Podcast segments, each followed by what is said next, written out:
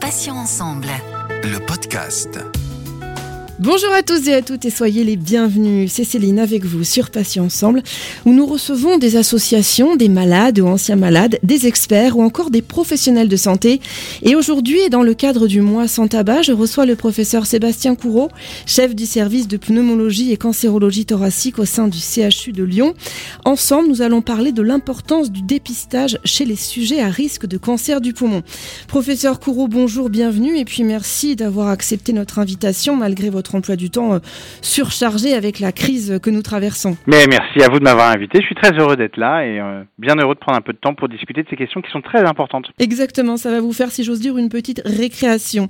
Alors, le cancer du poumon est aujourd'hui le cancer responsable du plus grand nombre de décès en France. Il est lié dans sa grande majorité au tabagisme. Il est généralement très agressif et d'évolution rapide. Alors, je cite, on pourrait sauver jusqu'à 7500 vies par an en France avec l'incorporation d'une stratégie de dépistage du cancer du poumon. Alors, ma première question, professeur, est-ce que dépister les personnes fumeuses et donc potentiellement à risque a un réel intérêt, selon vous, pour détecter la maladie? C'est vraiment un intérêt, c'est bien démontré. Il y a maintenant au moins trois essais cliniques randomisés hein, qui démontrent l'intérêt euh, du dépistage du cancer du poumon chez des individus qu'on va appeler éligibles. Donc vous l'avez raison, hein, c'est essentiellement des individus fumeurs. Il y a aussi des, caractéristiques d'âge. Mais oui, ça a un intérêt absolument majeur. En l'occurrence, euh, ces trois essais cliniques démontrent globalement à peu près la même chose. Ils démontrent finalement euh, qu'en dépistant les individus à risque, on va réduire de 20 à 25% la mortalité par cancer dans la population qui est dépistée. Et l'essai américain démontre même, parce qu'il avait la possibilité de le faire, que dans cette population, on augmente l'espérance de vie. En d'autres termes, on réduit la mortalité toute cause. Donc je dirais, il n'y a pas tellement de discussion, c'est pas une opinion. Hein. Vous savez, on parle beaucoup de la science en ce moment. C'est pas une opinion, c'est bien un fait scientifique établi, ça a un impact, ça diminue euh, la mortalité par cancer du poumon et ça diminue la mortalité euh, globale dans la population euh, à risque. Alors, d'après mes recherches, hein, il faut que des conditions particulières soient réunies pour qu'un dépistage soit possible et utile.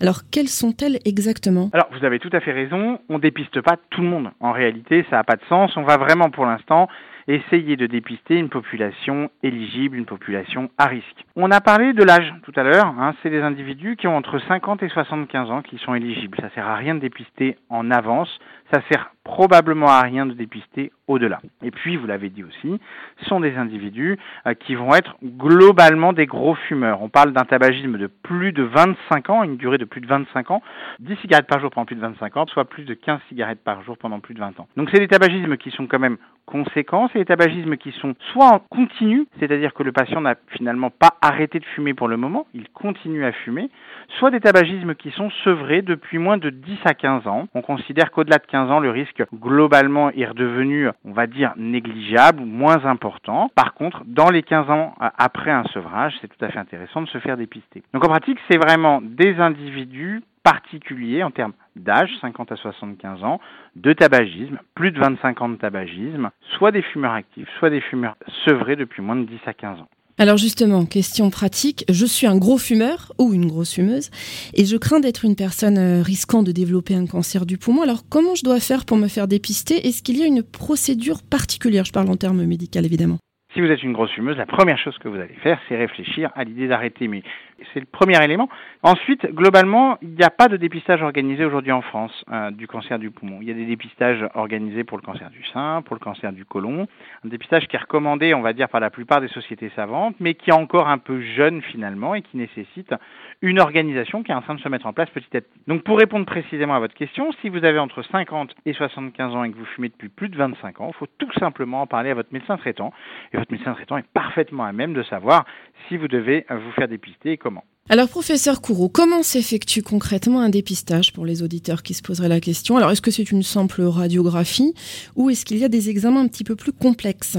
Alors, c'est pas une radiographie, et je dirais même plus loin, la radiographie, pendant des années, on s'en est beaucoup servi un peu comme si c'était un test de dépistage, on sait que ça n'a aucun intérêt. Donc ça, c'est un message qui est important, alors pas forcément pour les patients, mais plutôt pour les médecins qui nous écoutent. La radiographie, dans cette indication, n'a vraiment absolument aucun intérêt. C'est bien démontré dans un essai randomisé de plus de 150 000 personnes. Hein. Donc c'est vraiment quelque chose de très robuste qui a permis de démontrer ça. Par contre, ce que l'on sait, et tous les essais l'ont démontré, tous les essais qui ont utilisé le scanner thoracique ont montré que c'était cet examen qui était le plus intéressant. Et on sait aujourd'hui que voilà, c'est cet examen qu'on va utiliser. Alors c'est un scanner thoracique, on va dire assez classique, il n'a pas de particularité, c'est la même machine que tout un chacun. Simplement, on va le régler de deux manières. Déjà, on va pas faire d'injection de produit de contraste. Ça, on va pas s'en servir du tout. Absolument pas. On va faire ce qu'on appelle un contraste spontané, c'est-à-dire le contraste normal. Il n'y a pas besoin d'injection de quoi que ce soit. Et puis, on va régler la machine, on va dire au plus bas en termes d'irradiation. Alors, pas trop bas parce qu'il faut évidemment qu'on puisse voir quelque chose mais relativement bas pour pouvoir limiter l'irradiation finalement euh, à l'individu. Donc c'est un scanner thoracique sans injection de produit de contraste et qu'on appelle basse dose. Et ce scanner, on va éventuellement le, réitérer. On en fait un premier et puis on aime bien en faire un second un an plus tard. Et ensuite, si tout va bien, on est plutôt finalement sur une surveillance tous les deux ans, mais sans dépasser deux ans. Donc un examen indolore hein, pour rassurer un petit peu les, auditeurs qui se poseraient la question, qui sont peut-être un petit peu douillés. Euh, professeur Courreau, à un stade précoce, quels sont les signes éventuels d'un cancer du poumon déjà installé? Eh ben c'est ça qui est vraiment très difficile et, malheureusement c'est ça qui vient justifier en réalité tout l'intérêt du dépistage. C'est que les signes de cancer du poumon, il y a deux problèmes. Ils sont aspécifiques et ils sont tardifs. Je m'explique. Aspécifique, ça veut dire quoi? Ça veut dire que la plupart des signes que l'on va avoir sont pas forcément très spécifiques du cancer du poumon. C'est-à-dire qu'il n'y a pas un signe qui vous fait dire cette personne a un cancer du poumon. Et puis ils sont tardifs. C'est-à-dire quand ils sont là, bien souvent, malheureusement, c'est que le cancer est devenu trop évolué, très évolué, en tout cas la plupart du temps trop évolué pour être opéré. Or, on sait que les meilleurs résultats en termes de survie, c'est quand on opère. Ça ne veut pas dire qu'on ne peut pas avoir de bons résultats sans opération. Il y a des nouveaux traitements qui sont développés ces dernières années qui donnent vraiment des très très bons résultats. Mais on sait que le meilleur, le, meilleur pronostic, c'est quand on peut opérer un cancer du poumon. C'est d'ailleurs souvent ce que les patients nous demandent, a savoir si c'est euh, si c'est opérable et ils n'ont pas tort parce que c'est effectivement un élément qui est important. Donc, le cancer du poumon opérable, il donne pas de signes cliniques, il donne pas de signes spécifiques, et lorsqu'il y a des signes, souvent ils sont tardifs. Pour répondre précisément maintenant à votre question, on va avoir deux grands types de signes. Des signes qu'on appelle généraux, c'est de la fatigue. Une fatigue, moi je dis souvent, genre une fatigue longue et inexpliquée. C'est évidemment pas la fatigue pendant 15 jours, c'est une fatigue sur plusieurs semaines et qu'on n'explique pas bien. Une perte de poids, c'est assez fréquent, hein. les gens vont me dire j'ai perdu 3 kilos, 4 kilos sans le vouloir. Et puis vous allez avoir également euh, ce qu'on appelle l'anorexie, mais pas l'anorexie mentale au sens où on l'entend, mais bien l'anorexie au sens le défaut, le fait de ne pas avoir envie de manger. Ça, c'est ce qu'on appelle les signes généraux. Et puis les signes spécifiques, qui sont liés en fait tout simplement au fait qu'une tumeur se développe dans le poumon et qu'au bout d'un moment, elle peut faire mal, donc ça peut donner des douleurs. Elle peut maintenant saigner, donner des petits crachats de sang. Elle peut vous essouffler également ou générer une toux. Et tous ces symptômes, évidemment, chez quelqu'un euh, qui a plus de 50 ans et qui est fumeur, doivent nous amener évidemment à penser euh, au diagnostic du cancer du poumon. On parle beaucoup euh, du tabagisme passif hein, et c'est pas nouveau. Alors pour limiter les dégâts, si j'ose dire, comment peut-on agir individuellement sur le phénomène euh, et quelles sont les recommandations à suivre s'il y en a, bien sûr, alors à part d'arrêter de fumer évidemment ça, c'est une très bonne question. Alors, évidemment, la première, c'est inciter la personne avec qui vous vivez et qui fume à arrêter de fumer, bien entendu. Il est important que cette personne puisse bien comprendre qu'elle met finalement en jeu votre santé en continuant à fumer euh, autour de vous. Alors, le tabagisme passif, faut pas non plus en faire toute une histoire. Évidemment, un pneumologue sera toujours un peu incisif sur le tabagisme passif, mais il faut savoir raison garder et on parle de tabagisme passif dans des lieux clos, plusieurs heures par jour et plusieurs jours par semaine. Vous savez que maintenant, avec la réglementation, hein, la plupart des tabagismes passifs au travail, fort heureusement, a pu être fortement diminué et ça c'est plutôt un élément très positif. Et l'essentiel du tabagisme passif, il est ce qu'on appelle domestique, c'est-à-dire le conjoint ou la conjointe ou éventuellement les parents. Alors, vous me posiez la question de comment est-ce que on peut lutter à titre individuel le tabagisme parental, c'est compliqué parce que quand on a un enfant, euh, ben, c'est pas très simple, effectivement, de lutter contre le tabagisme paternel ou le tabagisme maternel. Ce qui est sûr et certain, c'est que c'est le plus dangereux. Ça, c'est un élément qui est important. Et finalement, si les parents avaient à l'esprit le fait que le fait de fumer à domicile est l'exposition la plus dangereuse en termes d'exposition au tabagisme passif auprès de leur enfant, ça, ça serait important. Un truc que je dis souvent mes patients et qui les fait quand même euh, tiquer et qui est vrai, on sait de manière très sûre et très certaine que si on prend les urines d'enfants de parents fumeurs, on va retrouver à l'intérieur de ces urines des composants de la cigarette, des composants cancérogènes de la cigarette. Et on va les retrouver évidemment s'ils fument au domicile, ça c'est logique, y compris s'ils fument sur le balcon. Et ça c'est un élément qu'il faut que euh, les gens aient en tête. Souvent on entend oui mais je fume sur le balcon, vous inquiétez pas, il n'y a pas de souci. On va l'entendre aussi pour les conjoints et les conjointes. Sachez que ça, en fait, la fumée de cigarette, déjà il y a une partie qui va rentrer dans euh, votre habitat. On fume sur le balcon, certes, mais on fume souvent sur le balcon, la fenêtre ouverte, notamment quand il fait frais. Donc ça, la première chose, vous allez avoir le courant secondaire et le courant tertiaire, c'est-à-dire la fumée que vous exhalez vous-même et puis la fumée qui se, se, dégage de votre cigarette, qui va re-rentrer dans l'habitat.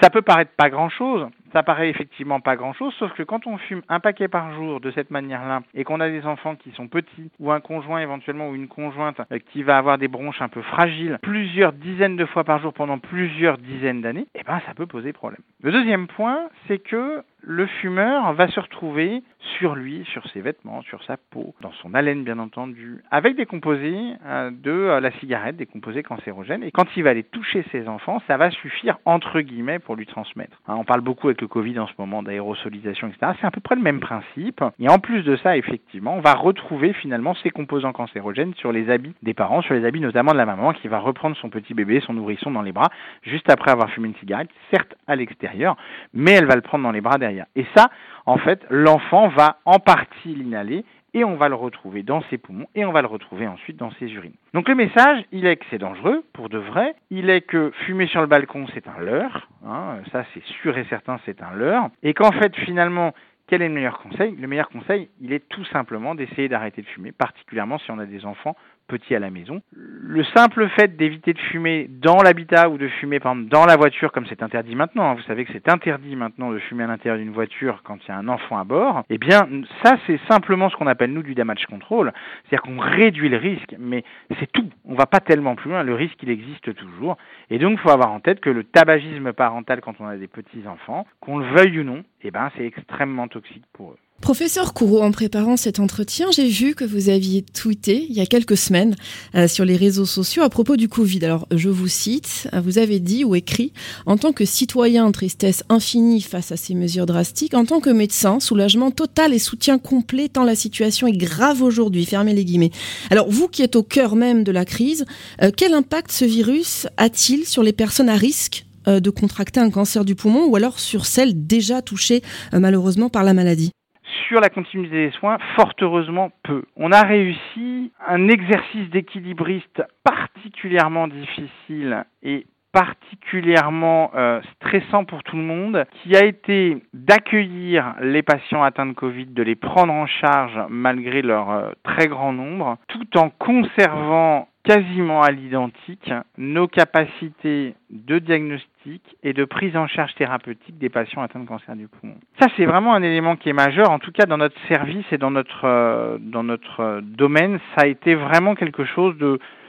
Ça a été depuis le début de la crise, ça l'est encore au quotidien un vrai souci. C'est-à-dire qu'on a toujours considéré que les deux missions qui nous incombaient étaient aussi importantes. La première mission qui était de prendre en charge ces patients atteints de Covid. La seconde mission, continuer finalement la prise en charge de nos patients atteints de cancer. On parle de cancer, mais attention, il y a d'autres maladies chroniques, il y a d'autres patients qui ont besoin de nous, il y a d'autres patients qui sont suivis par nous, il n'y a pas que le cancer. Et ça, en l'occurrence, on a toujours essayé de maintenir ces deux activités et c'est un élément qui est particulièrement important. On a toujours essayé de maintenir cela et on a réussi. Aujourd'hui, en consultation, je continue à avoir autant de nouveaux cancers, malheureusement, j'aurais tendance à dire, malheureusement, qu'avant la crise. On est disponible de la même manière. Alors, on s'adapte, on va être amené à faire de la téléconsultation dans certains cas. On s'adapte, bien entendu, il y a plus de travail et on est à moyen constant. Donc, fatalement, on est obligé un petit peu d'adapter les choses. Ça, c'est pour répondre finalement sur ceux qui ont déjà le cancer malheureusement et chez qui on essaye vraiment au maximum de, maintenir les soins euh, exactement comme si de rien n'était. Pour les nouveaux, comme je vous l'ai dit, on n'a pas changé nos process, on se retrouve toujours avec euh, les mêmes euh, façons de recevoir des patients qui seraient nouvellement atteints, avec par contre un élément qui est très vrai, et alors là je vous demande vraiment de tout faire pour diffuser cette information, c'est qu'on se rend compte que dans un certain nombre de cas, pour ne pas dire sur cette seconde vague la quasi-totalité des cas, que ce sont les patients qui s'autocensurent eux-mêmes. Le message est bien passé, d'autant que c'est une préoccupation qu'on entend effectivement euh, assez, assez souvent.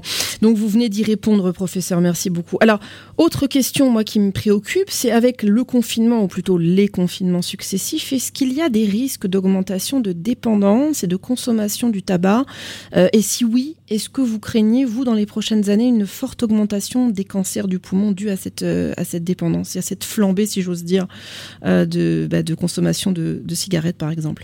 Alors ça, je pense que c'est effectivement quelque chose qu'il faudra étudier. C'est l'impact justement des confinements sur la dépendance au tabac. À ma connaissance, il n'y a pas de documentation et, j'aurais tendance à dire que le mois de novembre de confinement à choisir me va plutôt pas mal parce que vous le savez, hein, c'est le mois sans tabac et que ce, ce mois est consacré habituellement justement au sevrage du tabac. Et j'aurais envie de dire finalement aux auditeurs qui nous écoutent, le tabac est un, une dépendance qui est profondément ancrée dans les habitudes. Tous les fumeurs le savent, hein, que le fait de fumer est lié aux habitudes. C'est le café club du matin, c'est la pause avec les collègues, c'est euh, la cigarette après le repas du midi, etc., etc. Mais en l'occurrence, on se retrouve finalement avec un mois où on a des habitudes qui sont totalement bousculées et où justement, j'aurais tendance à dire, c'est justement probablement un bon mois pour essayer d'arrêter. On va être encadré par le mois sans tabac. Le mois sans tabac qui fait du tapage médiatique autour justement du sevrage tabagique. On a le 3989 on a l'application Tabac Info Service, on a énormément d'actions et d'activités qui rendent visible finalement le sevrage contre euh, le euh, tabagisme, et finalement on nous sert sur un plateau une organisation, un mode de vie qui va venir bouleverser nos habitudes. Donc j'aurais tendance à dire qu'on n'a presque plus aucune excuse pour ne pas essayer d'arrêter de fumer pendant ce mois de novembre, puisque justement nos habitudes sont déjà bousculées. Certes, le climat est anxiogène, mais un petit secret malgré tout euh, qu'on peut partager avec tous vos auditeurs. Il n'y a jamais de bon moment pour arrêter de fumer. Hein. En d'autres termes, on trouve toujours une bonne excuse pour ne pas arrêter de fumer. Le confinement ne doit pas en être une. Au contraire, je dirais, toutes les habitudes justement liées au travail, liées à la fête, eh ben on les a plus de manière un peu euh, incongrue et évidemment euh, c'est pas forcément très heureux comme situation, mais en tout cas on n'a plus ces, ces, habitudes de festivité, on n'a plus ces habitudes liées au travail. Donc j'aurais tendance à dire chiche, est-ce que ce n'est pas le moment tout simplement d'arrêter de fumer? Les chiffres euh, à l'avenir nous le diront. Une question plus généraliste, professeur. Le cancer du poumon touche-t-il autant les hommes que les femmes? Alors, est-on égaux face à la maladie? Alors, oui et non j'aurais tendance à dire qu'on est malheureusement un petit peu inégaux aussi euh, face à la maladie et que euh, malheureusement on sait qu'à tabagisme égal, les femmes sont souvent un petit peu plus sensibles que les hommes, probablement qu'il y a un rôle complexe, euh, génomique, probablement également un peu hormonal. Ça c'est le premier point, il y a une petite inégalité qui est pas majeure mais qui est réelle, à savoir les femmes ont un petit surrisque par rapport aux hommes lorsqu'on regarde à tabagisme égal. La problématique c'est que pendant des années on a considéré que c'était une maladie d'homme parce que historiquement, hein, vous savez hein, que l'épidémie de cancer traduit l'épidémie du tabagisme plusieurs décennies avant. Il faut quand même des décennies de tabagisme, notamment au niveau populationnel, pour développer un, cancer. Donc traditionnellement, c'était vraiment une maladie d'homme. Pourquoi? Parce que le tabagisme, jusque dans les années 70 globalement, était plutôt une affaire d'hommes. Et puis finalement, avec le tabagisme féminin qui s'est euh, démocratisé euh, dans les années 70, on voit maintenant, et c'est absolument dramatique, qu'il y a globalement sur l'incidence des cancers du poumon, on est sur un plateau chez les hommes à peu près, et puis chez les femmes, il y a une augmentation absolument drastique du nombre de cancers du poumon qui traduit tout simplement finalement quelques années après, avec quelques années de décalage, une augmentation du tabagisme féminin que l'on va voir maintenant apparaître en termes de cancer euh, chez la femme. Donc c'est devenu une maladie de la femme et de l'homme. On s'attend à ce que malheureusement le cancer du poumon dépasse le cancer du sein en termes de mortalité chez la femme. Si c'est pas cette année, c'est l'année prochaine. Vous voyez, ça va devenir dans les deux sexes euh, le premier tueur sans aucun problème. Et ça, c'est un élément qui est évidemment euh, tout à fait dramatique. Par contre, et si on peut avoir une espèce de petite lueur d'espoir et pour une raison euh, qu'on explique en tout cas pas très très bien pour l'instant. En l'occurrence, on sait que le dépistage a plus d'efficacité chez les femmes et particulièrement euh, plus intéressant puisqu'il va réduire de près de 40% la mortalité chez les femmes dans un essai euh, européen qui a été conduit et publié tout à fait récemment. Professeur, pour conclure cet entretien et en ce mois de novembre spécialement à sans tabac, on l'a dit tout au long de cette interview, Qu'avez-vous envie de faire passer comme message à nos auditeurs? Ça peut être un message généraliste ou un message santé. Je, je vous laisse le mot de la fin, professeur. La santé aujourd'hui, c'est un bien qui est très très précieux, chacun s'en rend compte. La santé respiratoire est clairement au cœur finalement de, beaucoup de choses aujourd'hui. Pourtant, euh, la santé respiratoire, euh, ça tient à une hygiène de vie personnelle assez simple, ne pas fumer ou tout faire pour arrêter de fumer. Profiter justement euh, de ce confinement pour arrêter de fumer. C'est dur, c'est très dur, il n'y a aucun doute là-dessus, mais c'est faisable et je vous garantis que c'est payant et je vous garantis qu'il n'y a pas d'âge pour arrêter de fumer. C'est toujours bénéfique, absolument toujours bénéfique. Puis le deuxième élément, parce qu'il faut parler quand même malgré tout Covid, quand on est pneumologue aujourd'hui, on, baigne malheureusement dedans. Le deuxième élément, c'est bah, nous aider au maximum. Les, mesures prises par les autorités locales et nationales sont des mesures qui sont dures, on en est tous conscients. C'est des mesures qui sont malgré tout importantes. On est face aujourd'hui à une crise sanitaire d'ampleur, une crise sanitaire qui a la capacité en fait de paralyser notre système hospitalier et ça c'est le pire et je pense que vos auditeurs ils y sont sensibles parce que si on a des proches qui sont atteints de cancer, si on a des proches qui sont atteints de maladies chroniques, et eh ben on a envie que l'hôpital, on a envie que les médecins soient disponibles pour pouvoir les accueillir, quelle que soit la situation. Et si on est complètement paralysé par la situation euh, liée au Covid, et eh ben ça, ben, c'est des choses qui risquent de nous mettre en porte-à-faux. Pour l'instant, on a réussi, grâce à un exercice d'équilibriste et grâce aux mesures qui ont été prises, à éviter les complètes saturations euh, du système. Mais je peux vous assurer que ce qu'on vit en ce moment, on l'avait jamais vu, on l'avait jamais anticipé. Je pense qu'aucun d'entre nous s'était posé la question de savoir si euh, ça pouvait arriver un jour. Totalement inimaginable. On tient, on s'en sort grâce à vous, grâce aux gens qui respectent le confinement. Et ça, c'est des éléments qui sont importants. Respectez les mesures barrières, respectez les mesures qu'on vous donne localement et qu'on vous donne sur le plan gouvernemental, parce que c'est grâce à ça qu'on s'en sortira et grâce à ça qu'on pourra prendre en charge euh, le plus de patients possible et grâce à ça qu'on pourra lutter contre le Covid. Professeur Sébastien Courreau, merci infiniment d'avoir accepté de participer à cet entretien, malgré évidemment la surcharge de travail que vous avez en ce moment. Je rappelle donc que vous êtes chef du service service de pneumologie et cancérologie thoracique au sein du CHU de Lyon et que vous avez accepté de nous parler de l'importance du dépistage c'est des sujets à risque de cancer du poumon. Je vous souhaite une bonne journée, professeur, bon courage et à bientôt sur Patients Ensemble. Merci à vous, à bientôt. Et merci à tous, chers auditeurs et auditrices, pour votre fidélité. On va se retrouver bien entendu mardi dès 9h pour un nouveau podcast. Il y aura un nouvel invité et puis un nouveau thème. Désormais, vous pouvez retrouver nos podcasts deux fois par semaine, les jeudis et mardis, en ligne dès 9h sur patient au pluriel-ensemble.fr, mais également sur les plateformes de téléchargement Spotify, Ocha, Deezer, Apple et Google Podcast. Passez une très très bonne journée. Je vous dis à bientôt et d'ici là, prenez soin de vous et des vôtres. Salut, salut. Patient ensemble. Le podcast.